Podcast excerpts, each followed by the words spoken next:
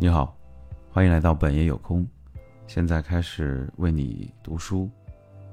不要多说话。最近有人找我倾诉，说他觉得沉默是很可怕的事情，因此而非常苦恼。大家可能也有过这种感受吧？或许导致这种烦恼的原因在于。对周围的过激反应，总认为如果不继续话题会被别人讨厌，冷场的话会被认为是一个无聊的人。对于这些过于在乎别人看法的人，我想送给你们一句禅语：不立文字。意思是真正重要的事情，并不是。靠语言和文字来传达，而是心灵之间的交流。这并不意味着禅宗不重视语言，语言固然非常重要，禅宗也要求礼貌的使用语言。但这句禅语告诉我们，有时即使穷尽语言。仍然有表达不出来的事情。禅的主张与领悟正在于此，并不是只有语言才能实现人与人之间的交流，无言的交流也是存在的。你是否有过这样的经历？从朋友突然欲言又止的沉默中。感受到深深的悲伤，或者恋人什么都不用说，就能让你感受到掩饰不住的体贴与关心。超越语言的交流是确确实实存在着的。那么，在禅庭当中，最重要的素材是什么呢？沙石。绿植当然都很重要，但却有一个与它们相同，或者说比它们更不可或缺的素材，那就是什么都不存在的空间，也就是留白。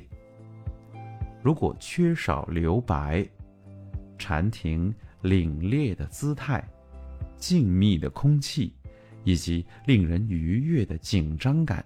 等等，都难以表现出来，而且类似这座禅亭想要表达什么样的世界？作者是以何种意图来建造这座禅亭的呢？这些启发欣赏者想象力的源泉，正是留白。可以说，禅庭极大的。借助了留白的表现力，其他也有可以证明这种表现力的事例，比如在动中，相当于留白的是不动的瞬间，也就是所说的间。众所周知，能剧与歌舞剧都非常重视间。能剧的特征是整个剧目中拥有着非常丰富的动作，但从一个动作转向另一个动作的时候，有一瞬间的定格，这个定格增加了舞台的紧张感。表演者静止的瞬间，观众屏住呼吸。集中全部精力，凝视舞台，想象下一个动作。紧张的气氛控制了整个剧场。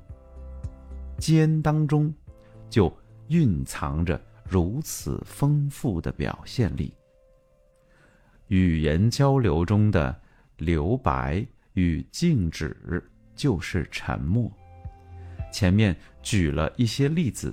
说明沉默里蕴含着丰富的表现力，这是交流中必不可少的表现方法。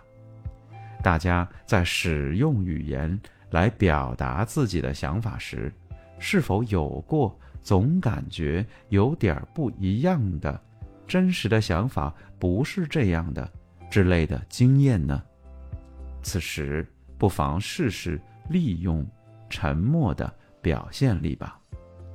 日本人自古以来就有揣摩对方的想法以及内心。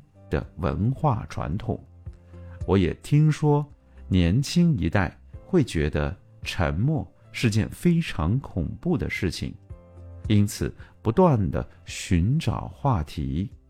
但长期继承下来的传统，绝不会被如此简单的抛弃。